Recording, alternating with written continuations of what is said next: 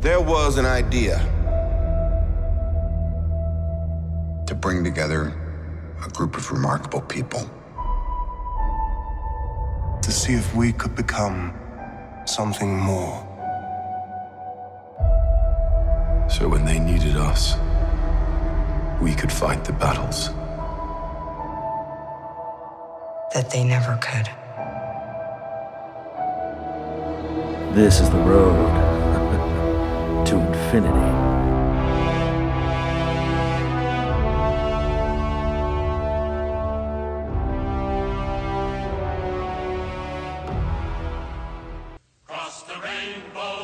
God.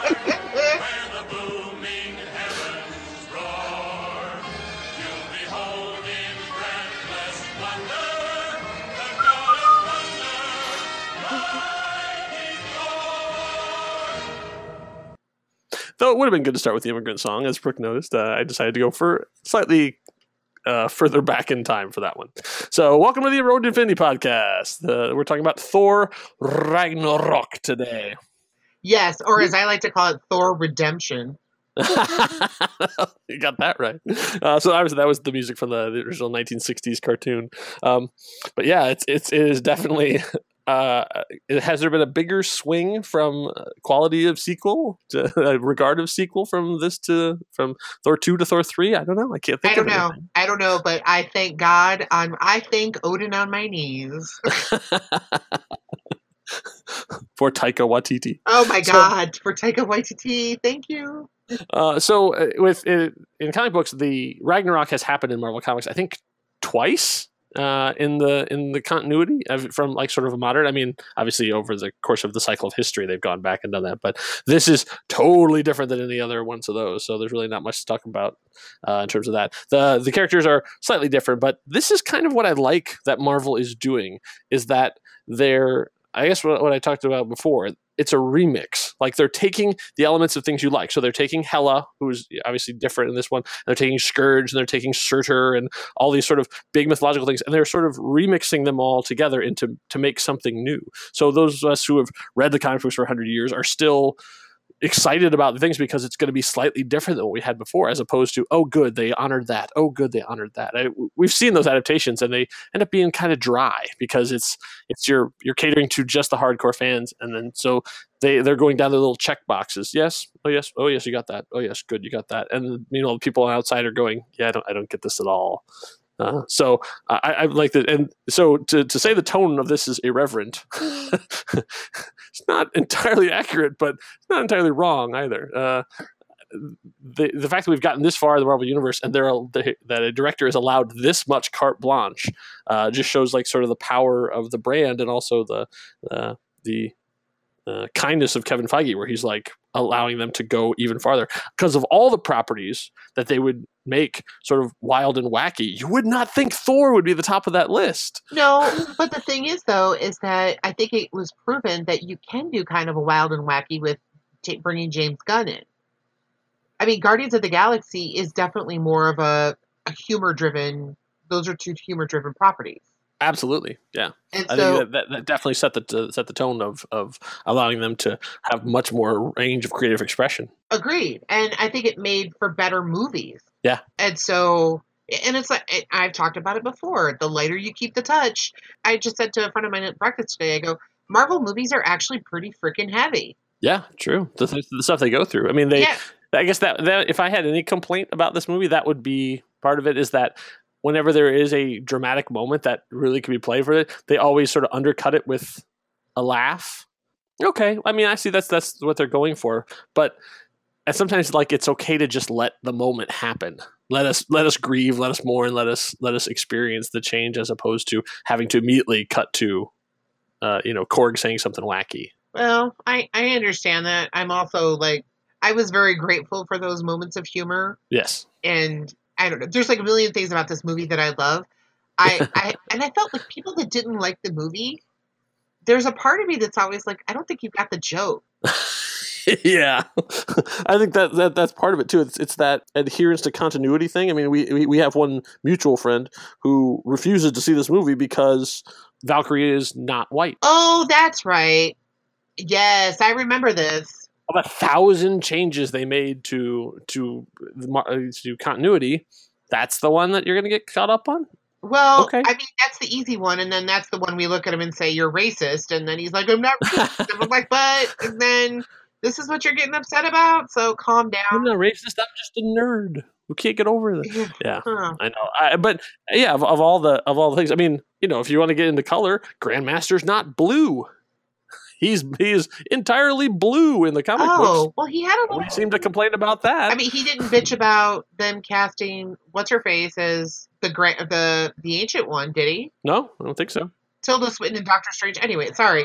Anyway, Yeah. All right, so let's All get right. into it. So it's it's November of 2017. Seems like it seemed like it just happened, and uh, here we are. In the thing. So uh, yeah, I, don't- I don't know the behind the scenes of one of this. I, I know that they were they were trying to do something different with Thor, and I think they were the Marvel was the ones who wanted to put Hulk in. Like they were the ones who said, "Hey, we can't really do a Hulk movie on its own because of the weird legal kind of things, but we could do this stuff too." And they they brought that to the table, and they were looking for people to have an idea. And so Taika Waititi apparently put together a a pitch of like here's kind of what I want to do. And so he went and assembled a bunch of clips. He said he even went and had to torrent a bunch of these movies because he didn't own them and cut together a, a sort of style book, almost like a music video essentially of what he wanted to do, all set to Immigrant Song by Led. Zeppelin. Like that was one of the things that he brought to them, like, this is what I want to do, and play that for them. And they're like, he, he said in the meeting, they're all like, we need to get that song. Yeah, we definitely have that song. He was they're going, yeah, great. Do I get the job? Like, uh, so uh, probably from that, and then of course they did, and they said that uh, to to use that song twice in the movie cost them in the low seven figures. Yes. Yeah. Well, So- no. It's I think it only it to get it cost in the low seven, seven figures. And I heard him interviewed. Yeah. He goes, "When you pay that much money, you use it more than once." yeah, that's true. Once you Which- have it, oh my god, we're gonna use Which, by the way, makes him a bargain shopper. Which means he is one of the most endearing people I've ever like never met that desperately want to meet him. Yes, absolutely. Uh, One of those things where you, you see some of the people like, you know, Ridley Scott, you're going to have a, a very interesting conversation, very sedate about film and all that kind of stuff. But you feel like you could hang out with Taika Waititi. Like you could just have a great time and just be joking around. And uh, he just has that just very accessible kind of thing. And it, it, those of you who are who love this movie and love him, you must listen to the commentary. The commentary on Thor Ragnarok is amazing. It is so irreverent, and he makes all these jokes about how he never reads comic books and knows anything, which is absolutely not true. He talks about like any Easter eggs. I have no idea what they are. I guess other people put them in, which is a lie. This this this almost everything that he talks about, he has he put in himself. Like he wanted to make sure that he he knew because he's dropping names at you. Like he talks about Gorr the God Butcher, and I was like, okay, that's not a name you just stumble across. Like clearly you know your you know sad? I own okay, so I don't buy a lot of movies anymore because I just Mhm. don't. And uh Yeah. I when this came out, I downloaded it. Like I bought it. I like paid for it. Yeah. So I don't have the access to the director's cut or anything, or like I don't have access to the commentary. And I'm Oh, okay. like, you talking about it makes me like, oh my god, am I have to buy this on DVD? I, yeah, I got it on iTunes, and that's it was on iTunes. Oh, it is? one. It's in the uh, extras. Oh, okay, good to know. Yeah. Good to know. And he and the the scenes stuff and this is great. Anything that he shows up and hosts because he's so he has such a strange sense of humor that it's half the time that he's saying stuff it's it's completely not true. He's just doing it just to screw around with you. Uh, and one of the things that, that's really funny in the commentary is he keeps every time a, an actor shows up he misidentifies them. So like the first time they they cut to the first shot there's thor and he's like look there's joel edgerton. Nice. and like uh uh when um see when Skurge shows up uh he's like look it's Keith Urban the country star. I'm sorry. I just now had this image of Keith Urban in that role, right. And now I'm like excited. yeah I, that, and that those are just those are just a, a few of the choice morsels that he has in this it's it's really really funny. Um so but he was another another odd choice for what you, for a Marvel movie is. I mean at this point you know we've seen James Gunn and also that and Peyton Reed like these guys were sort of left field guys. Um, but he is different because he'd never really done anything of this scale before. I guess uh, the um, John Watts who directed Spider-Man: Homecoming had done one major film as well, and so he sort of got the, the chance to do a major Spider-Man movie from that. Uh, Taika had done a, a bunch of stuff. He's but he's written and directed a lot of movies, but they've all been very small. Um, uh, New Zealand based movies. So there's Boy and there's Eagle versus Shark, and they're very they're they're I would call them dramedies uh, because most of the stuff he does is dramedy, which is you know kind of a, a most partially dramatic and then with comedic moments, but always having like a real heart to them. Uh, the the exception to that being the his biggest hit, which is what we do in the shadows. Right. Which and he's also he, didn't he he directed um, Flight of the Conchords a little bit, Yes, he had, he did some stuff with Flight of the Conchords. which yeah, to me it's like it's almost when you're like, hey, it's the guy it's the guy who's like helped direct Flight of the Conchords and and what we do in the shadows, and you're like, that's the guy making Thor. I'm here for this. yeah, right, exactly. It's one of those things where you're like, oh, I don't know what's going to happen, but I definitely am not going to miss So it. um, when this the when this opened, um, the weekend it opened, I didn't get to see it until Sunday, and Ross Mm-hmm. and I got up early and we went and saw a first showing like in the morning. And then I like did some stuff during the day and then I went and saw it again that afternoon. So I saw it like twice in a day. And then I saw it once more in the theater. That's how much I like this movie. Yeah, It's in my top like 4 of the movie. of of Marvel movies or Yes. movies in general. Okay. Oh, 100%. Uh, yeah, it's, it is endlessly rewatchable too. So for for those fans out there who really enjoyed it but don't know his work, besides what we do in the shadows, which is a great great movie, uh, I would It also is. recommend checking out Hunt for the Wilderpeople. Uh, that was a movie he did right before this, and I think that was what they looked at when they kind of wanted to see what he could do with that. It's another dramedy thing. It's set in New Zealand about a kid who gets uh, adopted by this family out in the sort of the rural areas of uh, New Zealand and then like the and so like the the mother adopts the, the wants wants the kid there and there's another guy who's sort of hanging around with them that's played by Sam Neill who's gruff and doesn't want anything to do with the kid. And of course this woman who brought them together and cared for them dies and so it's left the two of them are left own devices and it ends up it, it just goes it, the story spirals on and on and on from there and it involves uh, government getting involved and there's a big chase scene and it's it's it's it's it's very sweet and very strange and very Taika Waititi um, but uh, what the cool thing about that is he has his group of players that go along with. So like Sam Neill obviously shows up here in Thor Ragnarok. He's in the play within a play, and that's why he had worked with him during that. And then the woman who plays Topaz, the right hand of the Grand Master, is also from Hunt for the Wilderpeople and a couple other films too. So he has his own like Tarantino. He has his own group of actors that he sort of brings with him uh, to do this those those couple performances. I love it. When, I, I love it when directors work with the same people over and over again. Yeah, and and find new things to do with them, find new um, uh, roles for them, and and gets you can see that you really can see their range with someone who's like clearly a fan of their work. hundred percent. It's like I think I referred to like I'm here for anything that Ryan Coogler and Michael B. Jordan do together. I hope, I hope that is a long and fruitful partnership. Oh my God, let them be the new Martin Scorsese, Leonardo DiCaprio. so, and I'm not saying that anything should happen to Martin and Leo. Please don't take that as, but you know, people when you have people like working, it's like you just. I mean, it's it's like when we do podcasts together. You and I have a groove. We have a conversational style. You know. Mm-hmm. Yeah. So Yeah. I totally get it. Yeah. So let's get into it. So um, Let's get into it, man. we we already start, we start right from right from the start. I always like you know what Marvel how are we going to start you know a Thor Ragnarok movie and we start it in hell or what looks like hell. Uh, I think it's actually what's the Heims is it? Uh, it's Muspelheim. So that's the the rate of searcher. So we have uh, yeah I know I just, I just- you know I just have that right right at the top of my head. I, so when you see Thor is narrating and trapped apparently in a cage, and then we realize he's being he's being uh, captured by Surtur, uh, motion captured by Taika Waititi. so already the director showing up. He uh, he did all the motion capture stuff for him, and then the voice, of course, is the great Clancy Brown, uh, who from Highlander, and also he was the voice of Lex Luthor on the Justice League animated series for a long time. He's another one of my favorite. We were before uh, we started recording, we were talking about our favorite journeyman actors, and Clancy Brown is one of my favorite journeyman actors. He's one of those guys. It's just everything he shows up, and he's always really good. That voice is amazing. And he's just one of those journeyman actors. Uh, at the top of my list is like Bruce Greenwood. Oh yeah, yeah, Yeah. Why is he not been in a Marvel movie? right. I mean, it can't just be him and J.J. Abrams. I mean, come on. Anyway, yeah, that's referring to him working in Star Trek. Everyone. yeah, yeah. He's yeah, he's Captain Pike. Yeah.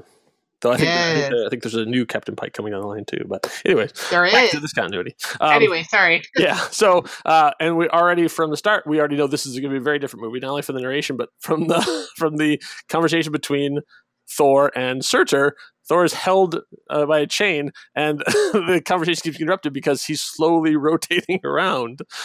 yes, he's suspended, uh, like he's wrapped up in chains, and then he's suspended. It's, You know, anything where it keeps like the centrifugal motion. I don't know what the it- it's he such just it's, yeah, it's such a great gag that he has to like keep stopping everything in order to do this, and then we learn that he's hold on, he's I'm, only I'm not this. even doing anything. he's only doing this because he's just trying to get information about what's going on. yes. Uh, and so he's been uh, traveling around since since I guess since the uh, Infinity Stone sauna bath from uh, Age of Ultron. He's been traveling around trying to figure out what's going on with the Infinity Stones and and and now Ragnarok. Um, I feel like there could have been a whole nother movie before this about what Thor's been doing this whole time. Mjolnir shows up. Uh, he breaks free, and then the immigrant song fires up to 11, and all hell breaks loose. Uh, so then we have the, the huge giant action scene, uh, which, uh, again, this is uh, not something that Taika had ever done before. Like there's really not a lot of action kind of stuff like this in any of his movies. So the fact that he can actually do all the stuff with CG, uh, having to get actors to perform well in CG and motion capture, and uh, cut together with all these special effects is is not an easy skill to have. We've seen bigger directors do it badly. So right. to have a, a sort of a, an indie guy come up and, and really show off what he can do is pretty amazing. I wonder sometimes though if that means if like because he's younger and Mhm. because he is more indie minded, it means that he knows how to ask for help more, Oh yeah, and he true. knows how to say like this is what I'm seeing in my head, and he can communicate that effectively. And that means the people, the production people around him, can say, okay, we can do this and we can do that. And if he's smart enough to listen to, you know, fight choreographers, stunt people, and and I mean, and Chris Hemsworth, it's so funny that Chris Hemsworth like found this stride in this part or in this movie Yeah. because we've been seeing him progressively be getting funnier and funnier, Yeah, not doing Thor. right. And it's almost like Taika Waiti- Waititi was like, dude, you're actually a really funny guy. Let's show them. Yeah, and I think that was like whenever I remember reading some interviews where that was kind of like what was being said is that let's make this more of, you know, it it almost like it's like letting him truly become Thor. Like I think Hmm. I don't think there's ever been a, a move like in any of the times where Chris Hemsworth has portrayed Thor that I have felt that he has been so locked in. Yes. Yeah, you could. He really came alive with this one too. You could really tell he's he's definitely emotionally invested in good every scene, time. having a great time. Yeah, exactly, and, and Yeah. it shows. Uh, So, but but what you said, and I'm sorry, I don't mean to like totally digress off No, something, it's but fine. it's like going back to what you were saying is that just because you come from a smaller point of view doesn't mean you don't know how to translate to that to a bigger point of view. Mhm. And I think that's a really great skill to have, especially. And I see this with one of my friends who's a director. He knows his own mind. He's not. He's open to like the best idea in the room. Mhm. He's got his own vision, but he's will. You know what I mean? It's that they're more open. And I think that when you've been working on a shoestring budget for a long time, and all of a sudden you get to play big, I think you you figure out how to play smart. So yeah. Anyway, true. And, so- it seems like from from all the interviews. I mean, of course, everybody says you know, like, "Oh, it's been fantastic. I, it was the best experience I've ever had. I love working on this movie." But you can tell the difference when when people are just paying lip service. Everyone seemed to really, really have a good time on this movie. Every one of the cast and crew were like, "Yeah, he was great." So I, I think you might be right. Like he really knows how to work well with other people. There's there's there's that. Um, that Patton esque general of like, we're gonna take this hill, guys. You know, like that has to, and everybody's gonna follow, or if you don't follow you, you're fired. There's that kind of director, and then there's the one of like, hey guys, let's put on a show. You know, I think that Taika's much more of that. Like, you know, bring your best, bring your best stuff because we're gonna have a good time. agreed. Yeah. So um, anyway, let's because I'm like I remember like one story that I've heard, but anyway, like Yeah. that's later on in the movie. So anyway, Uh, so yeah, so, so, Surtur. we get Surtur, we have big epic fight sets of thing. We've got a dragon, like all this stuff, and then and cut back to Asgard, and Heimdall's gone. Now we have a new guy. So it's a key. It's uh, I was just about to I was about to do his joke. Uh, Keith Urban, no, uh, it's Karl Urban. Um, of Star Trek and uh, and uh, the lament the oft forgotten but uh, but sadly missed uh, almost human on Fox uh, and Oh, I thought, that was a good show. It was a really good show, uh, and he also he actually had a really really good part in um, Chronicles of Riddick. Oddly enough, he did he was yes, he man, did. he was working his ass off in that movie. Um, with Thandie Newton. I mean, yeah. it's almost the same costume. Yeah, that's true. It's true. Maybe he just had there. They just painted some details on, and he was good to go. I mean, got to cut the budget somewhere. Yeah, and so he, he and the, again he's playing it for laughs too. But the, I like the fact that we're laughing at him, but he is not laughing at all. Like the Skurge is very takes his everything very very seriously, um, even when it's completely ridiculous. And he's obviously the new. Uh, guardian of the Rainbow Bridge, uh, and is slacking off because he's showing off to a couple of girls. Um, but then, yeah, who of course they end up drenched in blood as the dragon head comes flying through the door. Was it blood or was it slime? Uh, yeah. What I, I, I figured it was the ichor. I guess whatever whatever is inside of a dragon. I, I- it was just Okay. dragon. I if I wasn't smart enough, I would be like, "You're making that word up." But That's what comes the inside of a bug. So I don't know. Like, what do you call the inside of a dragon? Oh. I don't know. um, I actually then like look at. I'm Oh, looking at his stuff real quick because he's one of he's another journeyman actor. he is. He's another German actor. Yeah, he's a solid dude. He's he has a lot, a lot of interesting stuff on his resume. oh yeah, I'm sorry. Remember what? I mean, oh, by the way, a and also Lord of the Rings. Uh, I know he was uh, Eowyn's brother Eomer. That's right. Um, well, that's Rider the, and I, re- I well, I still remember like the scene where I'm like, I, I don't find the Lord of the Rings movies sexy at all. Mm, okay. I mean, sure, like yeah, Viggo Mortensen's kind of hot, Mhm. but like there's a scene where they cut to him like up on a hill with the riders of Rohan, hmm and he's got that long blonde hair, and I'm like, holy crap! Never before has the man worn a, wore a wig so well, There's a lot of in that movie too. and I know a lot of drag queens, so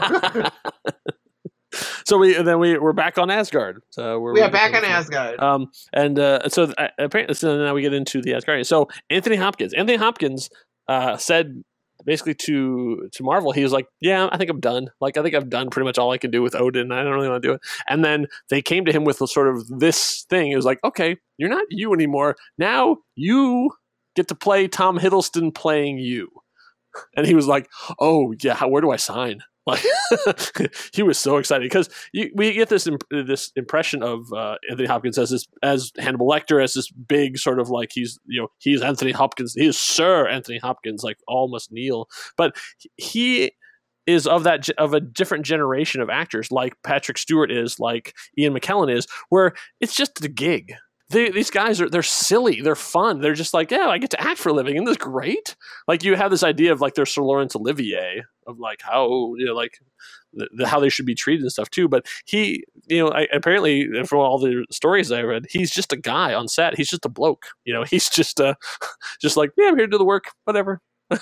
My sixties. I still get to put on a toga. It's great. Uh, I love when actors will talk about working with him and they call him Tony. and I'm Tony, like, stop it, I know. stop it, just stop it. At what point does it like you get in? It's like I get to call him Tony. Because you know who I bet did not call him Tony, and that would be one Jodie Foster. oh yes, yeah. I bet you there was no Tony on the set of Silence of the Lambs. no, I can't imagine that would be the case. Anyway, Yeah. so Uh, but yeah, he again it looks like he's having so much fun because he's playing Loki, playing Odin, and does such a great job. Like right from the the thing, as soon as Thor shows up in there, Oh, shit. uh, yeah, oh shit, yeah, he's like, oh shit, like. like, is he gonna spit, take that wine? I mean, what? Yeah, and there's a oh then then of course that's during the play within a play. So there's the the dramatization that Loki probably has written of I his know. death in Thor, Thor, Thor the Dark World, all super super serious and dramatic. Everybody, we are taking a slight detour because I want to talk about that for a Yeah, moment.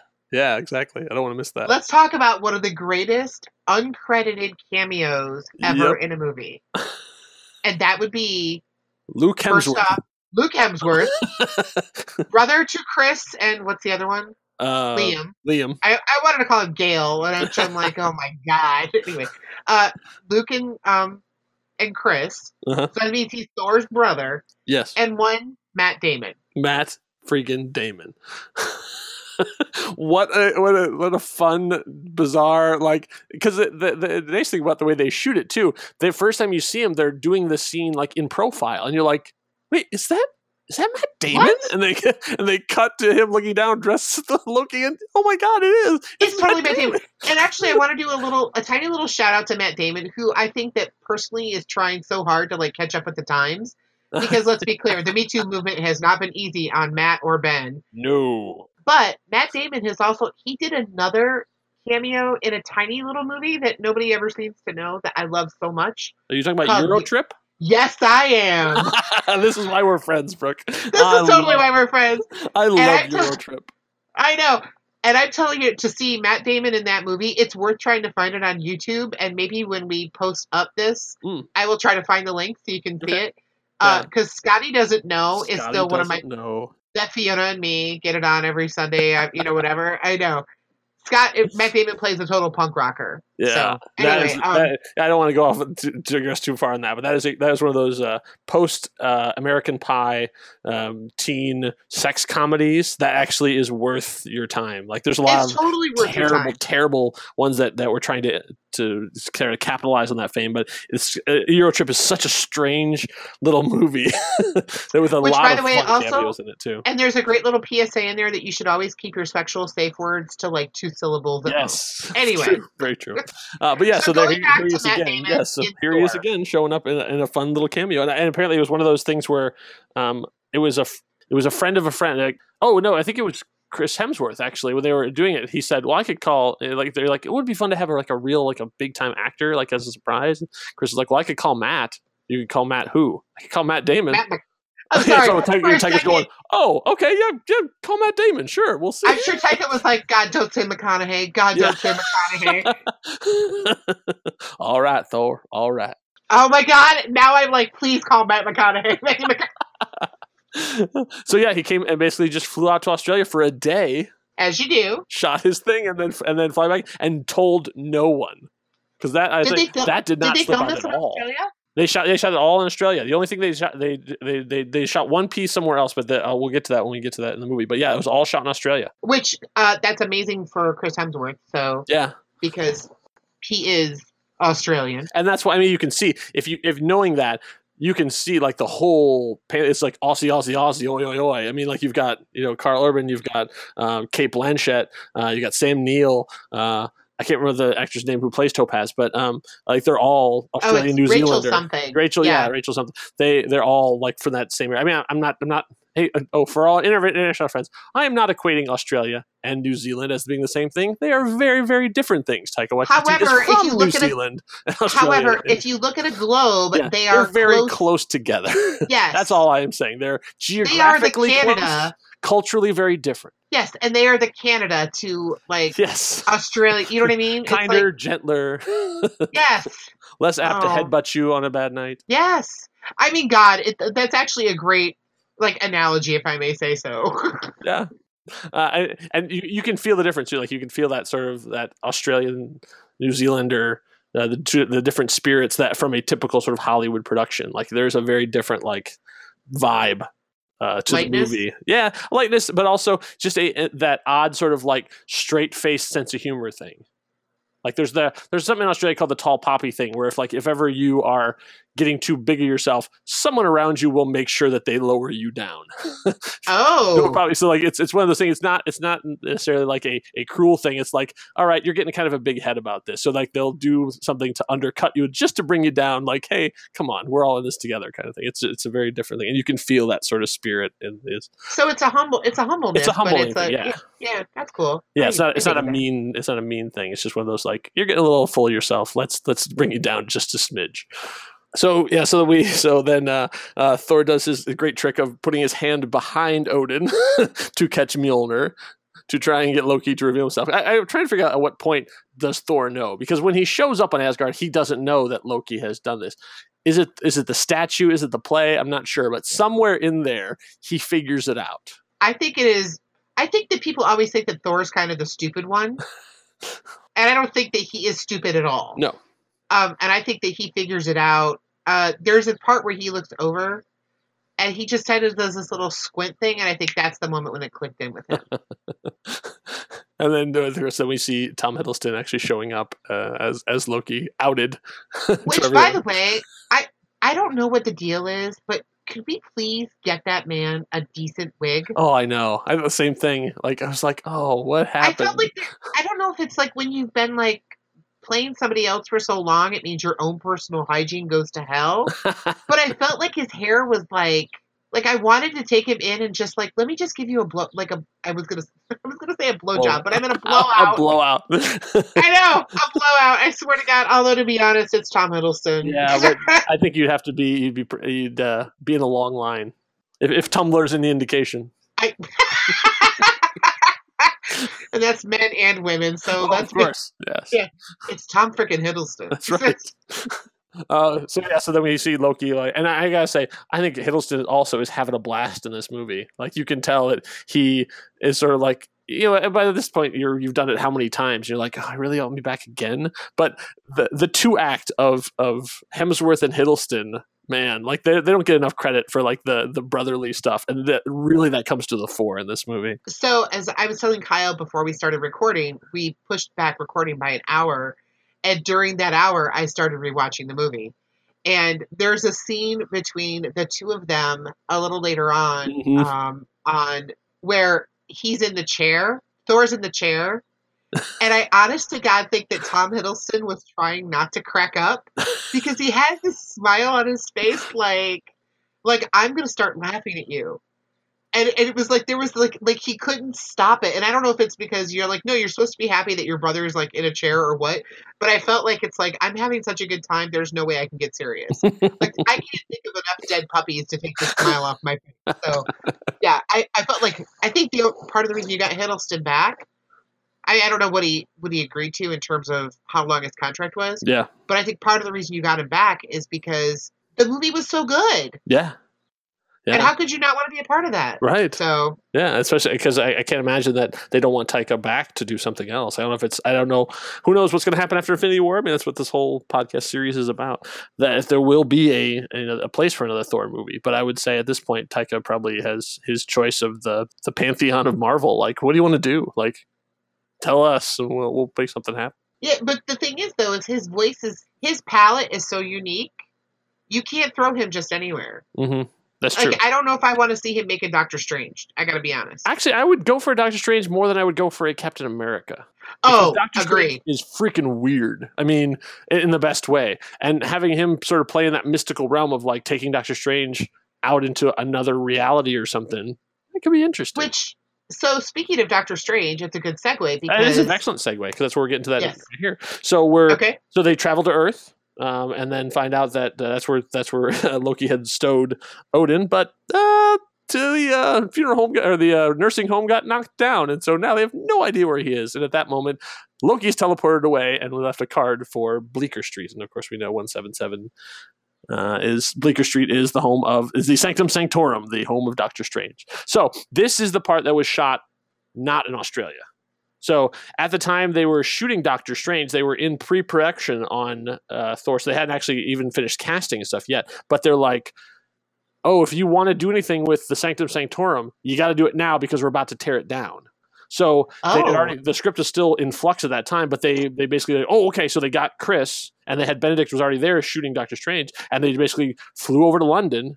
And then shot all of this stuff eight months before they started production on Thor Ragnarok. They had to have known a lot then because um because of the way that they do it. here. Yeah. Yeah, there is heavy plot stuff in there. But the other thing about it is like, wait, they tore that down. They're going to use it again, aren't they? Yeah, eventually, but not for a long time. And you know, Atlanta only has so much space, or London, Yeah. I should say. Uh, London, they, they shot that part in London. I Um, mean, that's true.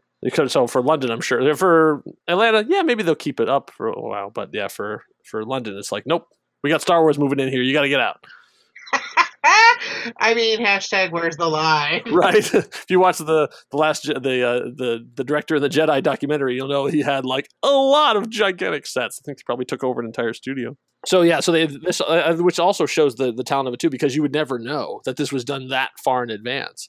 It's it's a really really funny scene, and and Benedict uh, gets to be a very different Doctor Strange we've seen before because this Doctor Strange is probably a year later than his movie.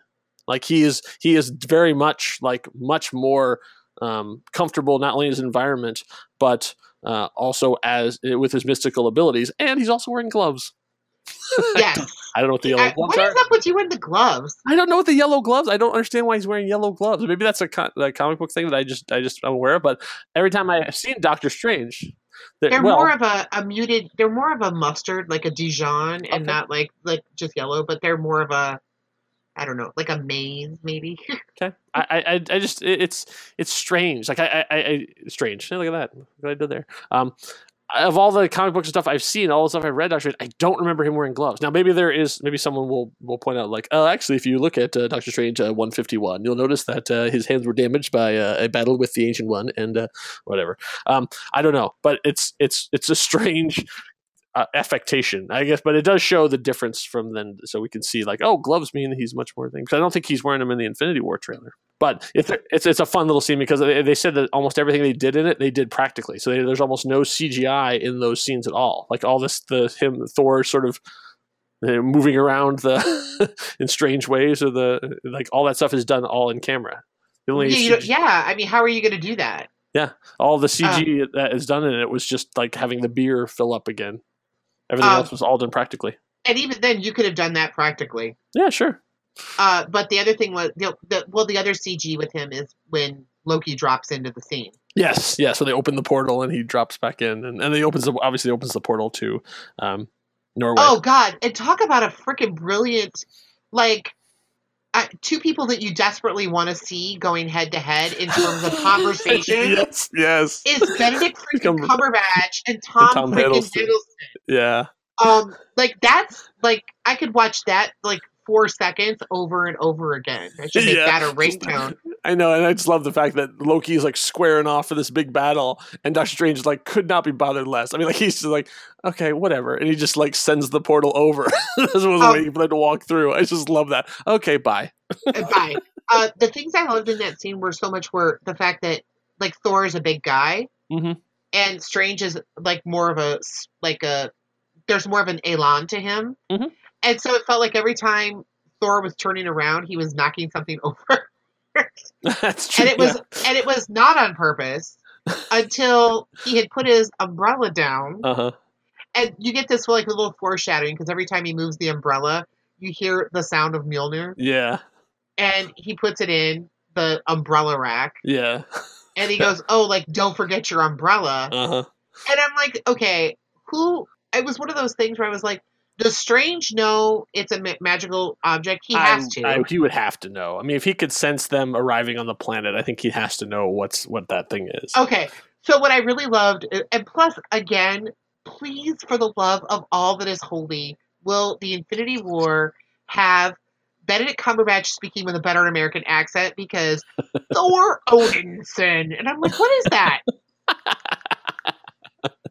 like, I can't tell. Did someone giving him like, here, let's have you listening to people from Michigan? I mean, there's such a Midwestern thing, and I'm like, he's not. Jesus, just let him be British, please. right. Anyway, so just say um, that he, he studied at Oxford and just picked it up. He just Yes! picked up a little twang. yes. So anyway, um, no, but the scene where he's like, "Don't forget your umbrella," and he's like, "Oh yeah," and he like holds his hand out, it's, it's like just a series just- of sound effects as it's crashing through everything. crashing, and finally, and it's like you can tell like Thor is Oh. enjoying this a lot. Yeah. And he's like, "Sorry," I'm like, "Nah, whatever." yeah. Oh, don't forget my brother. I Yeah. have been falling for 30 minutes. It's a, it's such a fun, silly, you know. Oh god, yeah. Just uh, this is our little glimpse of what Infinity War will be like. Just having these guys cross paths, and and not having to explain their origins to each other either. Oh, I could watch. That's a movie I could watch a lot of. Yeah. Who's got Uh, the bigger ego? So then they so they they they get transported to where Odin's location is, and of course it's Norway. However, and when they originally shot it, it was another thing in New York. He was like homeless in New York, like sort of wandering the streets of New York, telling people he was Odin. Nobody believed him. But and, and if you watch the original trailers, you'll see that's where the confrontation with uh, Hela happens is in an alleyway. If you Oh, watch the first trailer, it's still there because they that's what they had originally they were had already done the CG on that scene. You can see a graffitied wall behind her as she's holding Mjolnir in its place. Oh, that's right. When they Okay. come back, when they when they did the reshoots, they thought, oh, actually, maybe we don't want to like you know because this this Odin obviously is a very different Odin than we've seen before. Rather than having him sort of suffering like that, he's been like this, you know, living on his own. They brought Anthony Hopkins back, put him in the fake beard again, uh, and then did it sort of more a, a kinder, more benevolent sort of version of this of like the the the old warrior at the end of his days, as opposed to like having to be punished for his past sins. So they kind of had it more like in Norway and, and calmer and like you know more like I'm moving on, boys. And Yeah, I actually that scene was really beautiful with the with the three of them. it is a really beautiful scene with one odd thing about it. Anthony Hopkins' weird little braids. No, I'm fine with the I'm fine with the weird braid. I'm because you know he's he's he's Asgardian. Yeah, they have their affectations. Um, it's the fact that Tom Hiddleston doesn't speak Okay. In the entire scene. His dad is dying. I mean, obviously they have a they have a very complex, tumultuous relationship. All of his lines were apparently were cut or something because he doesn't speak at all. It's, it's just Thor and Odin are talking back and forth, and he just they just cut to him for react, and he's he's doing a, he's he's acting like I mean it's not just he's just like whatever I'm just a lump. Yeah, he's emoting. He's He's he is emoting. there. He's present. involved. He's he is emotionally involved in the scene, but he has no lines. Uh, for I actually, that character, and maybe that's a choice. Maybe it's like the the one who talks. I am totally fine with that speak. because honestly, what the hell is he gonna say? but even him lost uh, at a loss for words would be one thing. But it, But it no, seems felt like they just like cut it, cut all of his stuff out. I don't know. It just it, it struck me as odd. Um, I think okay, this will sound a little weird and a little Mhm. personal. At the same time, it's like uh, when you have a parent dying, Yes. and usually in sibling relationships, like one child takes the lead over Yes. the other child. Thor always took the lead. Once he once Loki fell out of favor, and Loki did fall out of favor with his Mm-hmm. Oh father. yes. no kidding. What's then Thor always was taking the lead. Yes. So the fact that Loki doesn't speak doesn't even surprise me in the slightest. Hmm. So I I mean it almost felt appropriate. there also weren't a lot talk. of like final words for Loki either. Like No. Odin doesn't really like- have him take a moment with him either. Yeah, I, I felt like it was, you know, hey, shit's coming down the pike. Yeah. Sorry, Yeah. your mother's calling. Yeah. I'm gonna turn into a bunch of fireflies. Right. Chill, you know. yeah. Oh, um, by the way, uh, you have an older sister and she's going to destroy the world. Good luck, boys. I'm out. oh no. Sorry about the goth makeup. We couldn't get her out of it. Yeah. yeah, that's one of the, the memes I saw going around. I thought that was really funny. Is when you realize that Thor is the normal kid stuck between two drama goths. oh my god! like, oh my god, he so is. It's like if Sisters of Mercy had children, it would be Hela and Loki. yeah.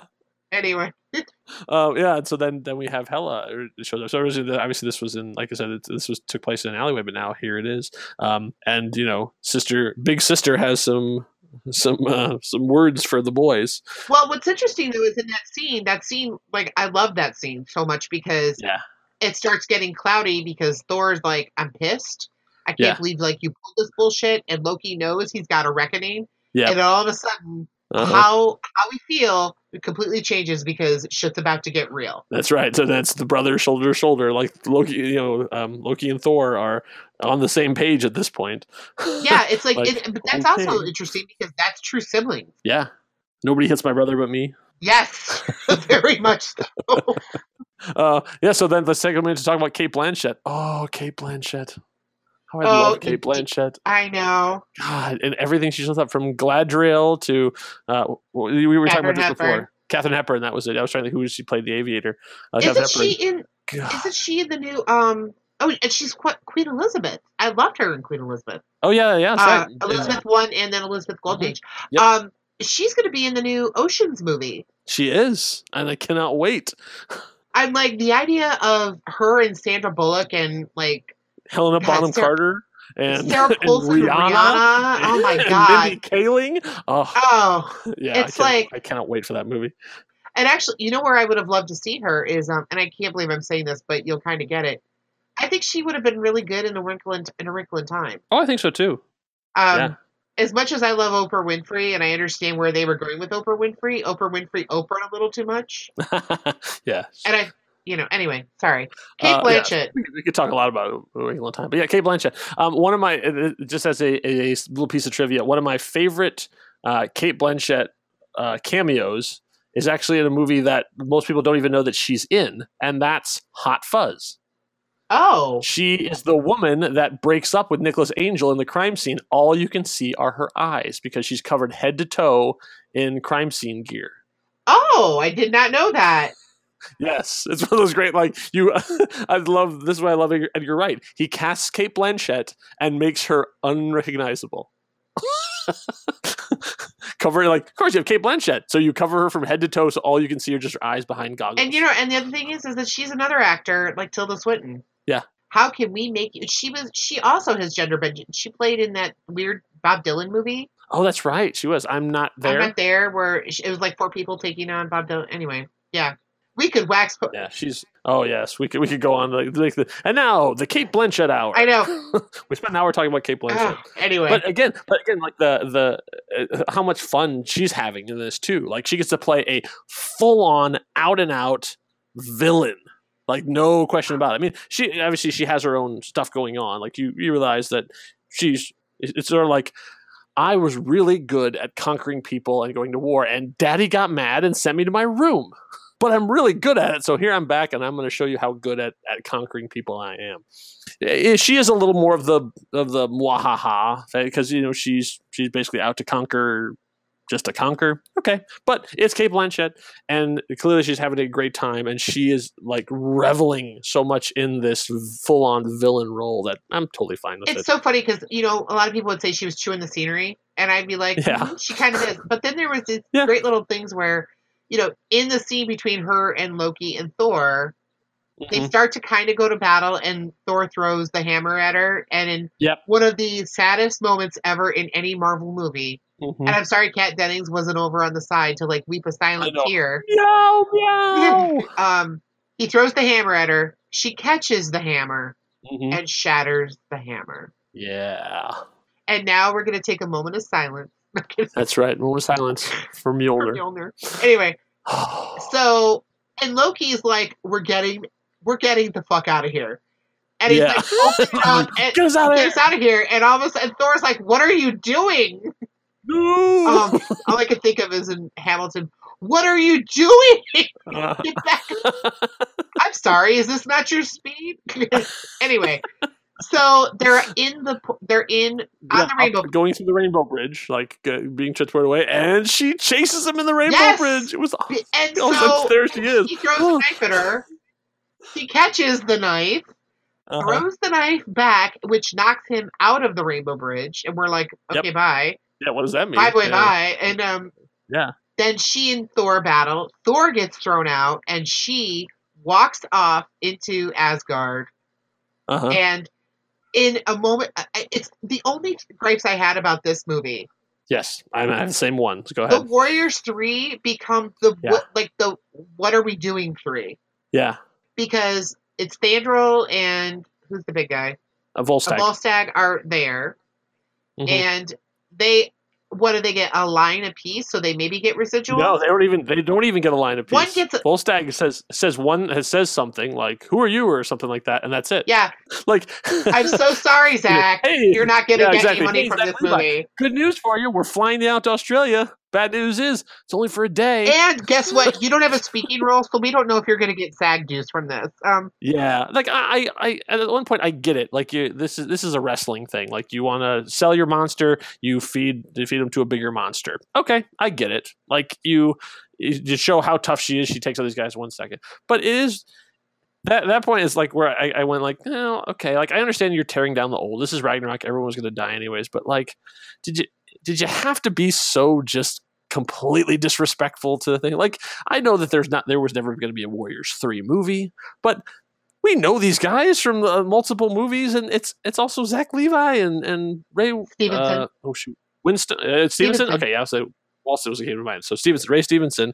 Um, like give him give him something. Like uh, you don't have to have a 15 minute fight scene right there, but really, like, uh, no, yeah. so she, you know, and then you have the great line where she looks at Skurge and he's like, I'm Mm-hmm. just the janitor who is cleaning up the dragon Icker. yeah, Not even like changing out of that outfit. He's like, I'm in it, you Nope. know. Anyway. Um, yeah, in armor with a mop. Yes. So she takes over Asgard. And, and you Yeah, she goes through it and then kills the other of the warriors. At least Hogun gets, at least he gets a big action. he does. Scene. So he will get dues. Um, yeah, but I think it's gets- in a really beautiful scene is where she takes Skurge into the palace, I guess, and Mhm. she's like looking at the murals, and it's how how Odin repainted history, yeah, and Yeah, I thought that was fascinating. Like, where do you think all this gold came Yeah, from? it's like- it- we and- and I thought that was such an. people. It's, we're going to make this really, really funny, light movie, and there's actually something to be said about how history is told by those who win. Yeah. And you know, Odin's like, I don't want to talk about the fact that my daughter has like bloodlust, and that we conquered the nine realms. And I never even thought about that. It's like, in order to be the leader of the nine realms, you have to have conquered them. right. And you know, that kind of gets brought up, and she throws the daggers up, and you get to see the old murals, which were Yeah. really cool. By the way, what's the name of her of her wolf? Uh, Fenris. Better, of course you know. That one actually knew. Yeah, I didn't have to look that one up. Fenris actually in, in, in original mythology is actually Loki's son. Ugh. well, that's mythology for yeah, you. yeah, exactly. The, the, the deeper you dig into Asgardian, uh, uh, Asgardian, uh, uh, into uh, Norse mythology, weirder it gets. You're like, it's some weird shit. Um, it's some weird stuff. I, I would recommend anyone who's really interested in this kind of stuff to check out Neil Gaiman's book Norse mythology. He really does a good job of of sort of laying the the myths out in a in a easily recognizable. way. And the audiobook is very good because his voice is very soothing. Oh, okay. So, um, so that's happening. There's like, it feels like that's where the the it starts jumping. Mhm. Oh, and something very important happens. Um, Heimdall Oh, has been fired from his job. Yep.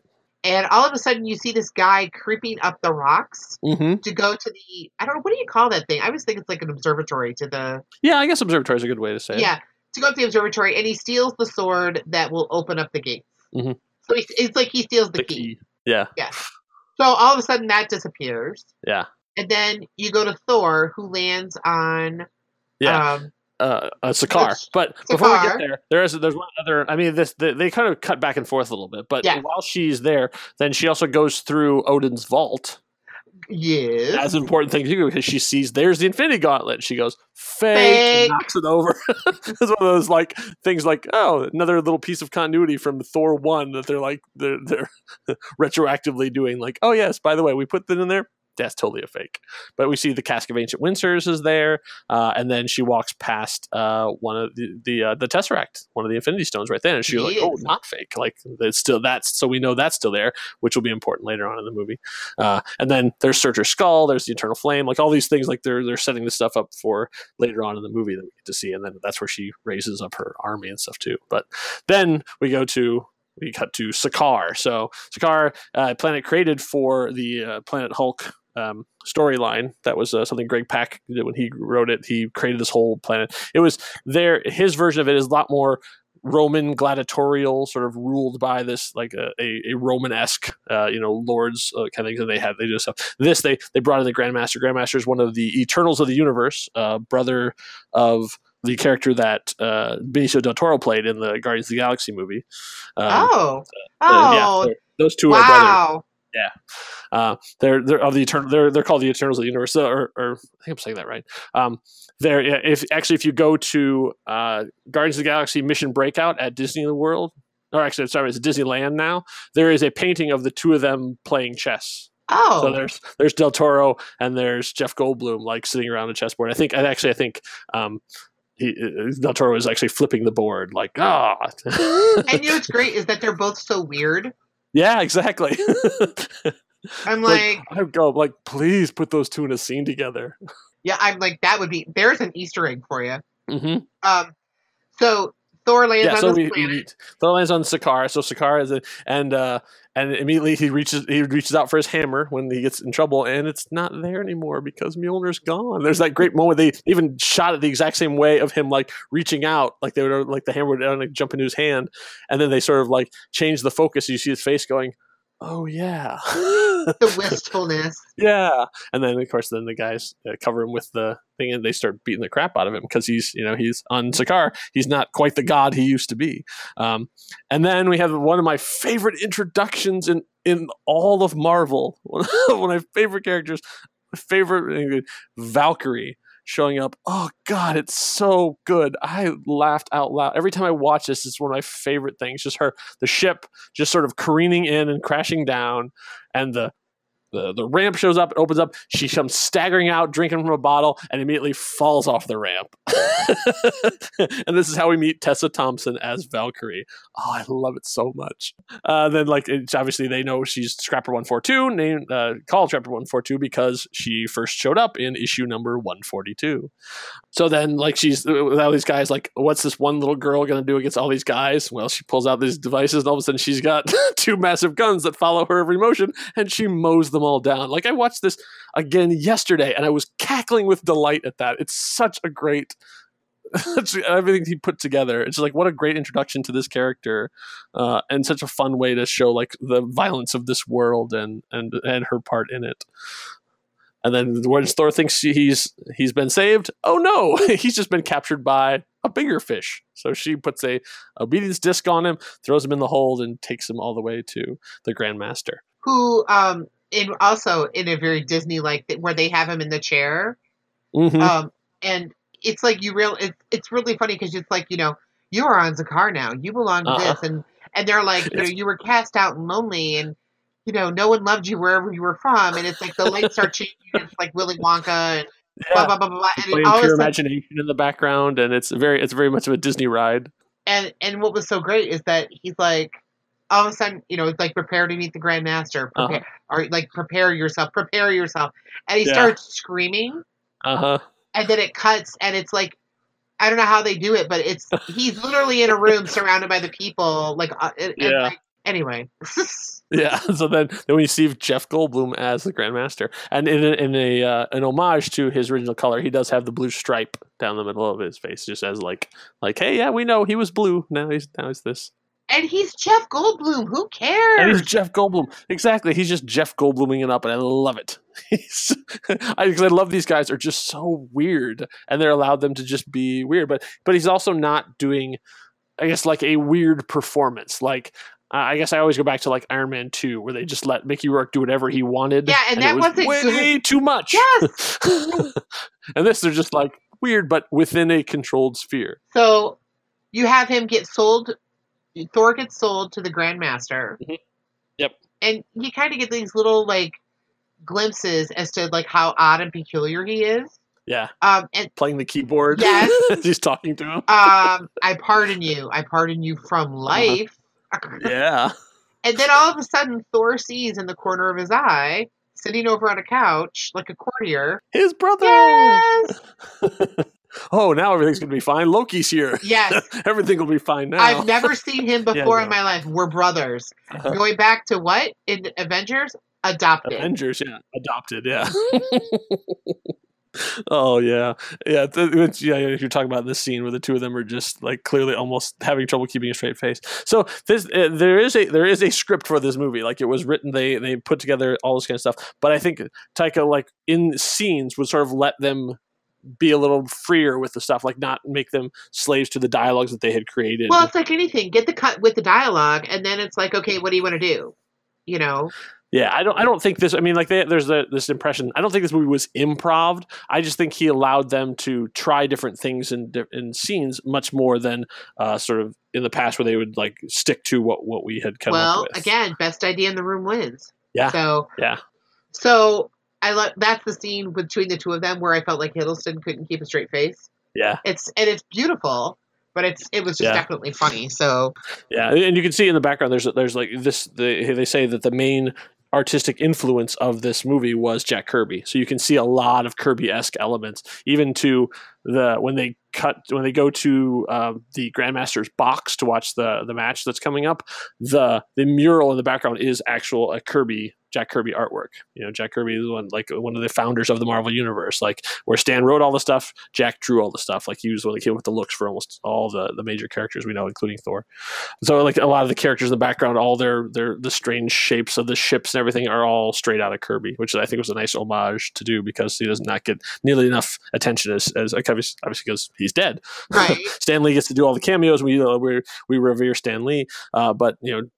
Jack had just as much to do with the creation of the Marvel Universe as Stan Lee did, but unfortunately, he's not around to reap those benefits. So, um, it's nice that, that, that they give him a, a lot more to uh, to be proud of in this. That we can see his work really on display on the big screen in a major way. You know what's funny is that we're like an we're an hour into talking about this movie, and this is how good the movie is. We're like halfway through the movie. Yeah, yeah.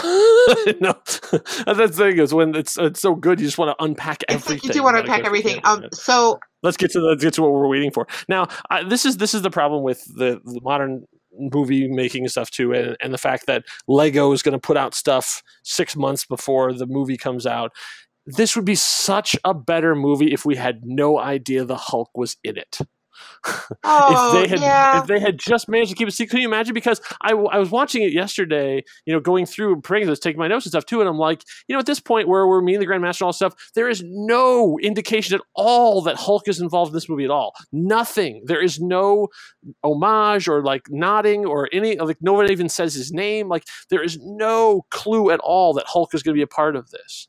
And then all of a sudden, the door opens up and and Hulk comes out, and you're like, if you had just seen this movie cold, how great would that moment have been? I don't. I honestly don't know how you could have kept it out. No, because that's that's the that's 21st century filmmaking. Right. There's just no way to do Uh, it. and the other thing is, is I think we're just gonna have to. you got to sell Hulk toys. yeah, but the other thing is, we need to just be happy with our Matt Damon cameo. hmm I mean, Oh yeah, yeah. They did keep a bunch of surprises. Yeah. I mean that that's true. Like we did not know. I mean, we kind of had a rough structure. We had no idea how this movie was going to play out. But man, there's a couple movies that they they put that stuff out that I think would have mattered. Like the one that comes to mind immediately is Terminator Two. In Terminator Two, if you did not know that there was a second Terminator or that Arnold Schwarzenegger was playing the good Terminator in that one, it's such a different Oh. movie. And you can tell that they structured it that way because the f- confrontation scene in there, you're with John Connor of, oh my God, there's the guy that killed my, you know, that, that killed my father and is trying to kill me and my mother. And oh, there's a cop and he's here to help me. But it's completely different. It's like, like the guy who you think is here to murder you is here to save you and the cop is actually here to kill you. Like it's it's a great moment. But we all had seen all the previews of the shapeshifting terminator and that arnold was good now and it's, it's, it's this is the this is the the the downside of of the uh, movie business thing of like you have to sell the figures you have to you know sell the movie to people and you have to they the guys who make the ads want to put every possible cool thing in there and leave no surprises at all because they want to get all the butts and seats they can well, I mean, the good thing about this movie is that you're still able to get the butts and the seats and still keep some True. surprises. yeah So, Yeah. um, So yeah, so then obviously then Hulk uh, Hulk shows up as a gladiator straight out of the uh, Planet Hulk storyline. Yeah, as the gladiator. It's it's interesting. I, I'm trying to think how how that they.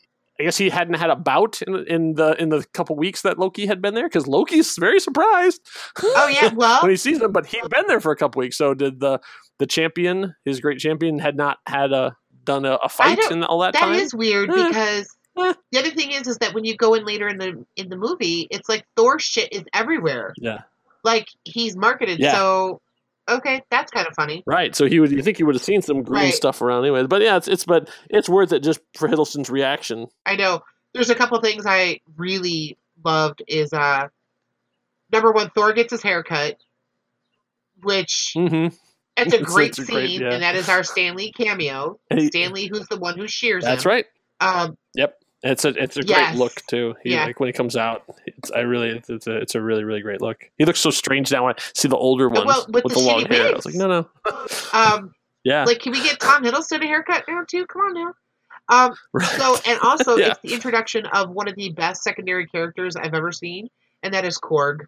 Oh, Korg, yeah, the played by the director Taika Waititi in motion in full motion capture outfit, like on set. He was wearing the the gray unitard, just like uh, uh, Ruffalo oh was. God, please let him be directing in that. So yes, he said wasn't it's very supposed like, be, very very difficult with a big stick on his back with the the, the cardboard cutout of Korg's face, so people would know where to yeah. look. So and if people want to get an idea as to what he might have looked like, if you don't know, he looked kind of like the Thing but blue. So Yeah. oh Korg, yeah, Korg is, is a great, great character. He's and he's he is from the comic books, but he was very he was always like uh uh the Hulk's right hand man. So like he was like following like whatever you want, like I'll follow you into battle, I'll follow you anywhere kind of thing. This this is a complete different things and and a lot of fun too because he still is big and tough, but has this really high squeaky voice. Apparently he was based off of a lot of the bouncers that uh, Taika had seen when he was growing up, like these um, Maori guys, like sort of like the like the Rock is, is part Maori, like these big, big strapping dudes who were all these bouncers, but they always were super nice and had these high pitched voices. So they they talk like, hey, yeah, whatever you want, man. Yeah, that's fine. That's cool. Like these guys could, like he said, could choke you out in seconds, could snap your neck. But they are always super nice and have these high pitched voices, and they're always like, yeah, whatever. Yeah, just you, you, we all just calm down here. I think it'd be a lot better. But as this, you know, 6'8", 250 guy is looming over you, and and it works. That's what makes it Yeah. so delightful. So and it's, it's and uh, you can tell a lot of his stuff was either came up with on the on the day or they had really um, because he he's not the Korg's not stupid you know he's not an idiot but it's also he's there a lot for uh, comic relief one of the things I really loved is like just that weird like little, you know, but it's such a deadpan Mhm. because that's how I think humor is the best is when it's like delivered in this way where it's like not even the person doesn't think it's going to be funny. Oh, yeah that's Doug. Like who the last person to take on the champion was Doug. Doug, how was it? yeah, Oh, Doug. Doug's dead. yeah I was I was I, was- Bye bye, I new keep Doug. wondering why no one had ever put out a picture of like done a like a T-shirt of a big thing of Thor with new Doug across the bottom. Come on, oh my fandom, god, get on that! I would I'm buy that in a second. I want to see Chris Hemsworth wearing that T-shirt. yeah, new Doug. Come new on. Doug. Um, so we get to, so obviously here's Hulk. So we get to see Hulk as like pure Hulk. This is what's great about the fact these movies are being made now as opposed to even 10 years ago is we can have Hulk on screen for a lot more. Like it used to be that it would have to be any of these kind of big things would only have to be in short doses because they couldn't afford it. They couldn't afford to have that because it was, took so much render time, so much special effects juice in order to make this happen. But now we get Hulk just continually Hulk because he doesn't shift back in this. In, in the in the in the world of Sakaar, he is Hulk all the time, and so we get to see Hulk all the time, which is great. Yeah, and it's also it's he's so big, and it's like it's his own. He's his own character. Yeah, Like before, it was like I felt like it was the dumber Hulk. And I think I talked about this in the Incredible Hulk uh, Yeah. when we recorded eight million years ago. right. Um, like, what? Like seventeen movies ago or something. I don't know, man. I just know that was the one where I was like, God damn. And, I still stand by the statement. What would that movie had been have been had Iron Man come out like six months before? You know, you know. Anyway, Right. Yeah. so it's it's like I always thought of like the Hulk as kind of stupid, and I don't mean that in a bad way, but that he is like he's walking ego. hmm He's walking. He's like a walking two year old that's like you know huge, and this it's like he's not. He's more. There's more thought in like feeling sad. I don't know. Mhm. Um, there's more of an emotional. There's more of an emotional depth to the Hulk than we have previously ever seen. Yes, he's not just a rage monster, and he's also not a toddler. Right. And, and then you have somebody who's like not exactly like it's not that Thor is stupid, but Thor also Thor and Hulk are very similar in that I I need to like screw in a screw, so let me use my hammer. Yes. you can always punch your way out of every situation, right? Exactly. And so all of a sudden you have Thor who desperately needs the Hulk Yeah. having to like figure out how to speak to him and get what he needs. Right, and So- and a couple on a couple of different things. Uh, having Valkyrie the same way, like to try and he can't he can't you know Mjolnir his way out of this. He really has to figure out something else. And so we get to see him, you know, stripped down to his bare, essentially even like losing the hair, and then having to figure out what am I going to do to to get my life back together or to to to you know, to get out of here, but also to save everyone uh, uh, in my kingdom. Yeah, and it's I have to go about this a different way. Yeah, and it's great. I mean, it's cool because it's like all of a sudden, you know, it's like Thor and uh, oh, you do get to. s- I still love this. So I listened to an interview. I think it was the Nerdist or ID10T, Mhm. whatever it is now, with Taika Waititi, and Chris Hemsworth did not want to take his shirt off. He didn't, and I guess Taika was like, "Okay, do you want people to see the movie?" We're paying you a lot of money. It's not even. I mean, it's like let's not whore him out, but at the same time, you know. the other thing is, is like, dude, you work your ass off to get this body to play this part. Right. Like, why wouldn't you? You know. Anyway, so you really only see him shirtless one time, and that's Mhm. after he's had this ultimate battle with the Hulk, and got his. And, and actually, he's he started to get his own power away from Yeah. you know, he's starting to access power that has nothing to do with the hammer. Yeah, And, like- in, that, in the middle of that battle, as he's being pounded on, like all of a sudden he's seeing a vision of his father, and suddenly he's able to summon lightning, which he would never be able to do before. Right. And that's huge. And um and also has there's a great scene in that where the Hulk picks up Thor and like starts to pound him like he did with Mhm. Loki in the Uh, Avengers. The ragdoll. Yes, and like Loki is ecstatic.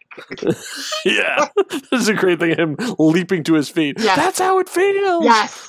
Yes. So then like the battle, you know, the last thing you see like Thor sees before he gets like knocked out is the Hulk like jumping onto him from a hundred Yeah, feet. from Anyway. the sky. And then he Yeah. wakes up and there's like all these women like stroking his body.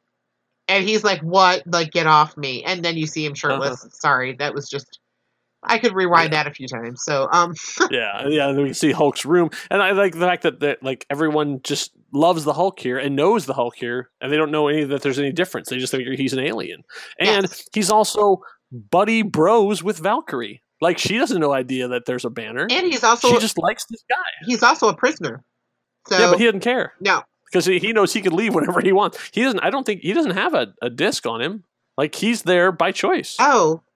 Okay. I don't think he has. oh, the a- disc a- is because is for Thor. Okay. All right. yeah, Yeah. because Thor would try and leave. The Hulk doesn't want to go anywhere. Hulk's having a good time. Uh, and there is a great scene where he's coming Living out of coming out of the whirlpool bath, the big like whirlpool bath, and and, Yeah. and like Thor's like, okay, and you're naked. You know, it's like Uh-huh. like I'm not entirely comfortable with this. So, um, Yeah. So it's so to save it from from uh, from being a three hour podcast, Oh we'll just God. hit the beats. yeah, Um, uh, Banner shows up again uh, and is completely freaked out by the fact that he's on an alien planet. And Thor has what I like is um, Thor tried to do the uh, sleeping stuff on on Hulk. You know, uh, sun's getting real low, and he tries to do that on Banner to calm him down to keep Yeah. the Hulk from showing back up. yes, Uh, I, I like uh, uh, Thor um, uh, trying to say that his favorite is the opposite. So like like no no you're always my favorite. like we like you so much better than Hulk, and telling Hulk no we don't like Banner we like you. always Uh, you again trying to working his manipulation abilities, which he has almost none of. Yes. You know he's high Yeah, charisma, low intelligence. He's like the worst flirter ever. Yeah.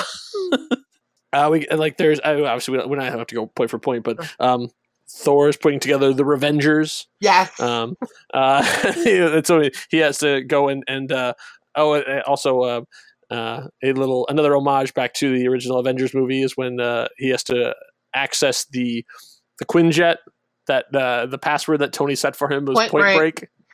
Which is what he called him uh, in the original The Avengers movie. That was a strongest nice little Avenger. Thor, strongest Avenger. son of Odinson, and you could just he's like fucking Stark, Damn you, Stark. Damn Stark. Point Break. Hello, and Thor. then uh, and then uh, uh, having uh, Bruce has to wear Tony's clothes, so he's wearing Oh, a, God. Duran Duran T-shirt, which It also grabs- fits right in with the motif of the rest of it. yes, it grabs weird in the crotch. and that's where it's like it's like you fall a little more in love with Mark Ruffalo just because yeah, there's such a vulnerability to him. yeah, I, and Ah. like one of the one of the I, like I say all the stuff that Thor uh, Hulk fight is fantastic. I mean, it's it's it's great action. It's funny, and there's so much going on there. And of course, there's that the the best line from that. He's a friend from work was actually supplied by a Make a Wish kid who was visiting the set that day. He was spending the day with with uh, Chris Hemsworth, and he when they were going to shoot that that scene, he's like, "You should say he's my friend from work," and so. Chris Hemsworth did that, and everybody just broke up on the set, and it became one of the best lines of the movie. Oh movie. my It was just from god! A fan of basically this kid, a Make a Wish kid, who was spending the day, and and put that in the movie. Never before have I ever been so grateful for a kid that got leukemia. I mean, I don't mean yeah, and I hope I like I don't I don't know what the like, they they it was a kid, so they weren't. They, I don't think they've released the details or anything. But like I hope the kid got to see the movie, and I actually I no, I should say I hope he's alive. But I mean I hope he got to see that his line got to be, uh, you know, this gigantic thing. I mean he If made there's it into the T-shirts now because of this kid. Yeah. Oh my god, it's amazing. So, oh, anyway, so the point I was making, like, so there's this giant, there's this giant fight scene, but one of my favorite scenes in this entire movie is the Revengers in Valkyrie's apartment. Just like the four of them, uh, Bruce Banner and Valkyrie and Thor and Loki tied up.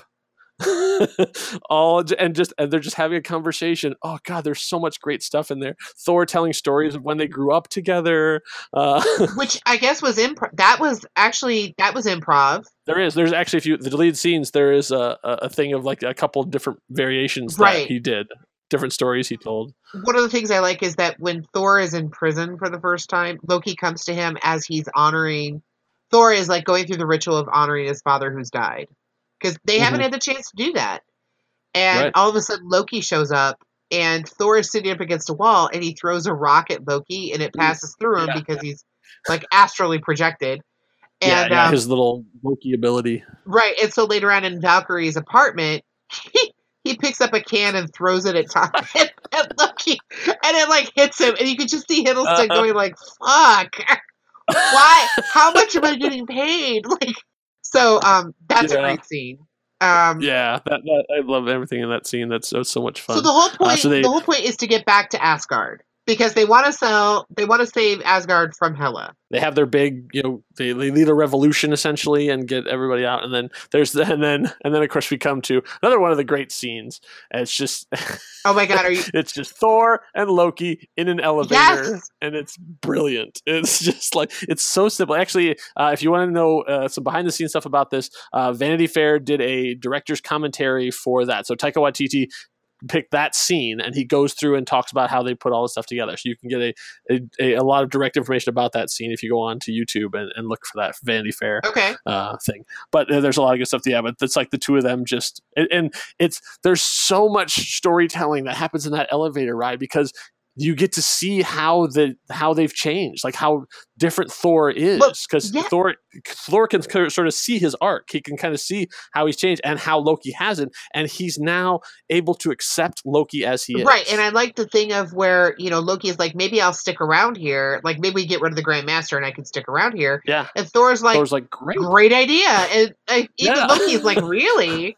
He's like, yeah, this place is perfect for you. Yeah. like you shouldn't be back with A me. garbage heap, a garbage heap is perfect for you. I mean, but also I love this. Like we should do get help, get help.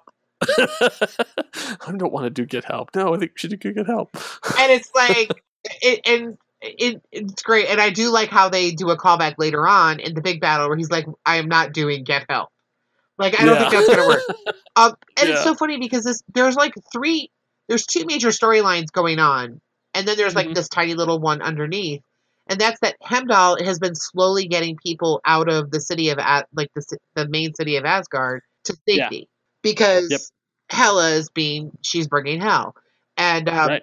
and, and I like the fact of like Thor and um Heimdall have a scene where he like sees through Heimdall's eyes Yeah. and he's seeing what's going on so it's like it's spurring him on to get the he- like we've got to get back Yeah, it's a ticking clock. yeah like, and so they end up the the revengers uh-huh. which another which actually is, is actually from Marvel Comics. Oh. There actually was a group called the Revengers. and also one of the greatest little like running jokes ever is where uh Bruce Banner and, likes the name. Bruce Banner and I know there's so many Bruce Banner and Valkyrie keep going don't we know each other from somewhere I feel like I yeah, know you that's right. They, they feel like they know. They don't know yeah, why. I don't know why I know you. And so they end up on the Grandmaster ship. hmm Yeah, it's my birthday. Like he used to have orgies and whatever. They're like, don't yeah. touch anything. Don't touch anything. Yeah. yeah, another great chase scene. The the ship's flying through the thing uh, with a great score at that point by Mark Mothersbaugh. Mark Mothersbaugh did the the score for the whole movie. He actually is one of the founders of Devo. Yes. So he was allowed. He was allowed to embrace all his '80s-ness, and he, apparently he had a bunch of different keyboards and Moog synthesizers and stuff that he had that he was allowed to break out. It's so not It's, just a- it's a great, great score. he's not just Wes Anderson, people. He's got many fa- No. facets about him. So so yes, So yeah, big that big escape scene, and then uh, so they finally they they through the they they escape through the devil's anus. uh, I mean, and make it out there. That's another fantastic action scene there too. Um, oh yeah, we at that point we we I, I love the also the fact that we've now learned that Scrapper one for was it one four two. yes. Um, was a was a Valkyrie, like her like her title is Valkyrie. She that was a, her job was, and we get to see some nice flashbacks of that. And we find out that Thor is a Valkyrie fanboy. Yes. he he's so he's so marking out uh, every time he's talking like you were a Valkyrie. Oh, I wanted to be a Valkyrie too until I found out that they were like girls. Not that there's anything wrong with like, well, wait till you meet the Dora Milaje, my friend. You're gonna like That's right. your little He brick. brings her like. Like, it's like this is Dragon Fang. Oh my god, it's a Valkyrie sword. I found a Valkyrie sword. I love it. Thor's fanboying out. I'm sorry. And then he brings it like, oh, I, I, I got a Valkyrie outfit. I mean, you know, if you wanted to wear it or whatever, it's fine. You don't have to. It's cool. But you know, I found one. Just you know, FYI. I'm sorry. I just I'm having this vision in my head of Okoye meeting um Valkyrie and Thor Uh-huh. together, the three of them, and Yeah. him like losing his shit over meeting Okoye and like Valkyrie and the Valkyrie and Okoye going seriously. Right. Anyway, he likes a fierce woman. he does. So Uh, and so he makes it all the way back to Asgard uh, and finds things are there. And then uh, uh, things are not going well in Asgard, obviously. Uh, and so they they start their battle. And so they have uh, as their their a great another great great fight scene of them. Uh, they have they come up with their. They're figuring out how they're going to go about this plan, and then realize that none of this this whole plan is not going to work at all because she's just too crazy powerful. so Thor realizes. Uh, uh, see, does he confront her before he figures out he needs to start Ragnarok? Right. he yeah he right and then well that's when he has his big revelation. Is that isn't that where he sends Loki off to? I- that's what I'm trying to remember. I, I just watched this and I've been having trouble. I know, and it's so funny. head. And I had I'd only gotten an hour into it. So if I remember correctly, he's like, "You guys get everybody like to safety, and I'm going to like confront Hela." yeah, And then he and Hela, right. So she they have the confrontation with her first. So they they go a thing. So there there's when there's the. Um, they're flying around and, and, and shooting all of the enemies to try and save the people of Asgard, and then uh, you get to see Bruce Banner trying to do his party trick. Yes. he throws himself off and just smacks onto the pavement of the Rainbow Bridge, and just like, Ugh, just gets thrown off the edge. And then and that's when the Hulk shows up. And so, so you don't have that moment of him like hitting the ground as Hulk. No, smack. no, and it's cool. It's like Fenris actually hurts him Yeah, as the Hulk. Yeah, that's right. Right. And then they have yeah, sinks his uh, teeth into it. They have the big battle. Um, uh, and then Thor's being like he has this confrontation, and he and Hela are battling, and he's going to lose. Like she has overpowered him. Uh, she is more powerful, especially on. She's Asgard taken at an this eye. point. Yeah, she takes his eye, which was a huge surprise. That, that that's something they kept from everybody because they even went back and recut the footage so that we would know. They they, they did they showed the footage of him with glyphs, uh, you know, crackling with lightning. So that was like a little indication that something was going to be different. But in it, you can watch the trailers. He still has two eyes in that footage.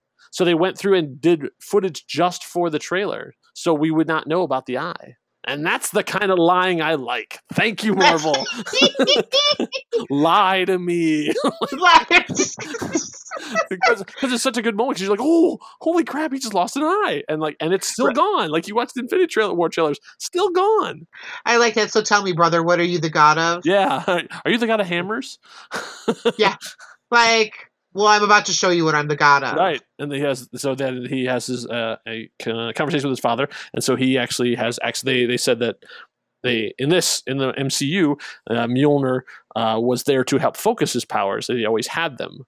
Uh, this is so in comic book. This is this is what's known as the Odin Force because you know written, in- Oh, written in the '60s. Eh, I have to tell you, since this, I have to say, I've recorded with you. I think this is our fifth time now, Mhm. And um, I actually learned so much from listening to you because you have such a, a depth of comic knowledge, and so thank you. I love the fact that I Oh. just learned something today. I oh, mean, I learned a lot, but at the same time, I'm like Odin Force. I'm like, oh. I don't know everything, but I do like to have. I like I like the diversity of stuff too. Where there's So okay, so he focuses. So yeah, so then yeah, so then uh, he has a vision of his father. So we actually have another father son confrontation where he reveals like like you had this power and you all along, and you'll you'll always you.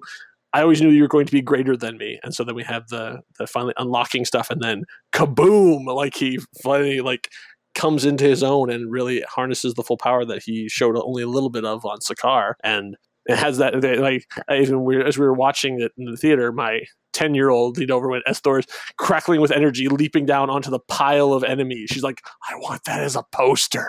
Oh God, right? it's such a great. It's like right. out- It, it really is a painting right out of there. Just him like going down, uh, crackling with energy into the big pile of enemies, just to explode outwards. It's yeah. It's what and then and of course then the Led Zeppelin kicks up and then- Again. Yeah, it's such And a great moment. And it's beautiful. Yeah. And so, um, and at this point, this is where he tells Loki, "Okay, we're gonna Yeah. have to bring in somebody bigger and badder." Right. And We're going to have to cause Ragnarok.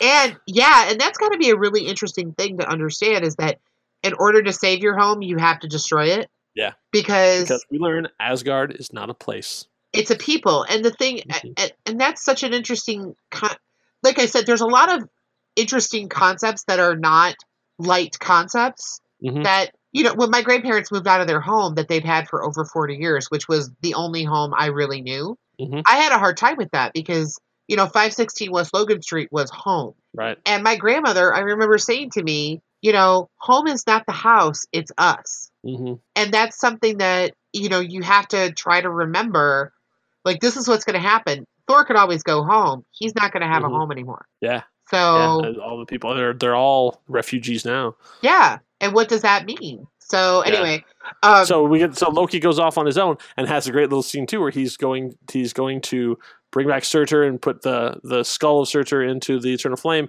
and he walks by the Tesseract. Yes, that little fucking punk walks by the Right. Tesseract and, And then takes a moment and just looks at it. and now and and now away. the previews for Infinity War and now we get it because Uh-huh. what is he holding in one of the the previews? That's right. He's holding the Tesseract. So he pocketed that thing. So he's like, well, if I was going to be destroyed, why should we let this go to waste? And the other thing about that is that if I remember correct me if I'm wrong, in the mm-hmm. preview for Infinity War, Thanos has in the in the gauntlet like the blue stone is there. Like Yeah. so it shows and I was like and I'm like Obviously, right- that, this is not this is not spoiler territory because we don't know any more than you guys. that's do. right and it's a freaking trailer if you guys haven't seen it that's not my problem. Sorry, Right. I just get There's one, indignant. there's one where you see Loki holding the Tesseract up to someone, like holding it in his hand, like reaching out to somebody. Is that Thanos? Is that Tony? I don't know, but like he's holding it up at that point. But then when you see the scene where uh, Thanos is fighting with Captain America, and the gauntlet's right there, and Captain America's holding the gauntlet. That's one the one of the stones that's in there. He has the Power Stone uh, from Guardians of the Galaxy, and he has the Tesseract. So the Space Stone is in there as well. So he's going to get it some So way or another. Throws the skull in the eternal flame. Yep, brings back Surtur. Yeah, and then and then they're having their confrontation out on the thing, and and Hela is going to win. Like she is beating them all handily. she says, "You can't beat me," and he's like, "No, I can't, But he can, and suddenly a fifty-foot fire giant breaks open the palace and stands up. And the thing what I love about her is she's like there. It felt like she's like holy shit, and then all of a sudden she's Uh-huh. like back to being her normal cocky self, Yeah, and off we go. yeah. There's that moment of, "I cannot believe you did this. I am so screwed." All right, let's have at it. Yeah, it's like well, what else am I gonna do? And of course, then there's that the moment from the trailer too. They um like okay, all we gotta do is let the two of them fight out. We get out of here, and then the Hulk in the background. You just see him pick himself up, look over, and see the giant devil standing there and leap to battle him. yes, Only go Hulk, do not can- he can fit smash. easily inside of Surtur's mouth doesn't stop him at all, and they have to call him back. Big monster. Uh, yeah, so then they're back on the ship. And This is this is one of the things I was talking about. Like, there's this big moment of Asgard being destroyed, and then then they give Korg a funny line at that point. It's like, oh, okay, well, you could just. I mean, it is a big deal that Asgard is being destroyed. You could just let that moment stand. Like, you didn't have to like wah wah. But I guess you know you can still feel it and laugh. you can still feel it and laugh. I mean, laughter through tears is my favorite emotion. Yes, Yeah. I'm quoting Steel Magnolias. There you go, everybody. um, and so off we go with Thor being, He is now the king, yeah, he's the king of the Asgardians. and Loki stays. Yeah, That's a big thing. Like this is the point where Loki would usually grab a shuttle and take off, kind of like Nebula does at the end of Guardians Volume Two, but he doesn't. right. He actually stays with them. All right, so the Easter eggs or the the Yes. So yeah. So then we have the the Asgard is now living on a, a ship. Essentially, they're all there, and they decide um, that they're going to head for home. They're going to head for Earth, even though Loki's like, should I go? Should I be there? Eh, Um, but they said they decided to go anyway, so they're headed towards Earth, and they're on their way there, and like, yeah, things. will be- You know what? Things were terrible, Oh, but we that's hell right. and like- and all of a sudden, a shadow falls across their ship, and it's a much much bigger ship, a ship known as the Sanctuary Two, the home ship of Thanos. which would be how that Loki and Thanos would come in contact with each other. Yeah, that's what I'm wondering. I and and we, I, like again, this is like not spoiler territory. This is all just conjecture. I'm assuming this battle is going to go badly, and the Guardians are going to find Thor like in space, essentially. Right. Like, Oh yeah, you're up. right.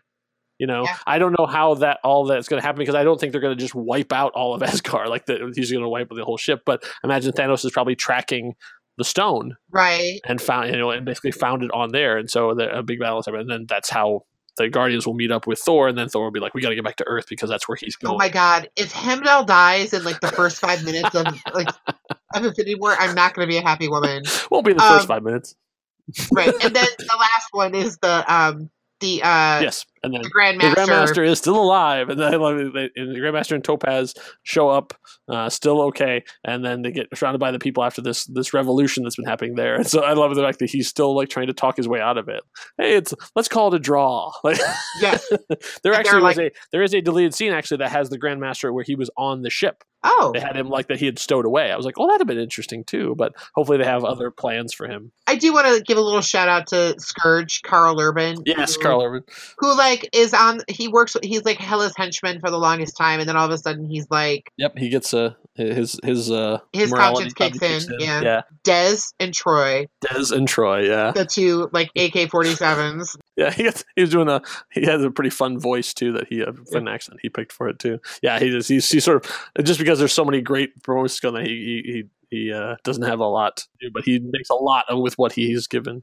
Uh, I do want to say I want to give a little. Sh- so um, the only Hemsworth who's not in this is Liam, Yes. and apparently they have a sister. Oh, I did not know that. Yeah, There's and uh, fourth she has a cameo in it. Uh, when Loki and Thor go are standing in front of the nursing home in New York. Oh, is she one of the girls that walks up? Yes, because Oh. people forget that Thor is a celebrity, Yes. and Yeah. so they come up. They're like, "Can we get a selfie with you?" And And he's like, sure. and they're- sure. And then he's like talking. He's like, you know, giving Loki the what for, and like yelling at him. And then he like he poses with the girls, like, "Hey," and they're all like, "Sorry, Jane dumped you. she didn't really dump me." yeah, of course it'd be common knowledge. You know, everyone would know that. yes. So, uh, one of the Hemsworth, this one of the siblings Yeah. is one of the girls. Oh, okay. I also love the fact that as he's talking, like you can tell that he's done this a hundred times already because he does. Inst- he instantly goes. He's into got a the, face. The, the Instagram pose. You know. yes, I know, I know. I'm like, oh, I yeah. Now I'm like, I have this like weird little bucket list of things I want in my lifetime. Uh-huh. And me, like with Chris Hemsworth wearing a shirt that says the new Doug, that's like one of them. yeah, right. That's like, come on, come on, fan art people, get on that. Put it up on. Fan art, it's it like up on yeah, Redbubble. get I him will a buy it shirt. from. So Thor uh, and just everybody, I like. I know Black Panther's the next movie, but you've already recorded that. So Yep. I'm like, I feel like this has been a true road because I've had to go back and watch stuff again. Oh yeah, yeah. I, I, I it was uh, just one of those fun little like side things of like, hey, I'm going to be doing this anyways. Why not make a thing of it and talk about it with my friends? Yeah. And it's been super awesome. And also to hear, you know, I obviously I'm in my own head all the time, but it's also nice to hear other people's perspective on this because when we get together, we talk about this stuff anyway. Oh, I know. And by the way, You one know? of my favorite things about being friends with you is that I can drop Hamilton references or any musical reference in, and you get it. Oh yeah. Yeah. So, in terms of like the um the MCU movies, where does this Mhm. fall for you?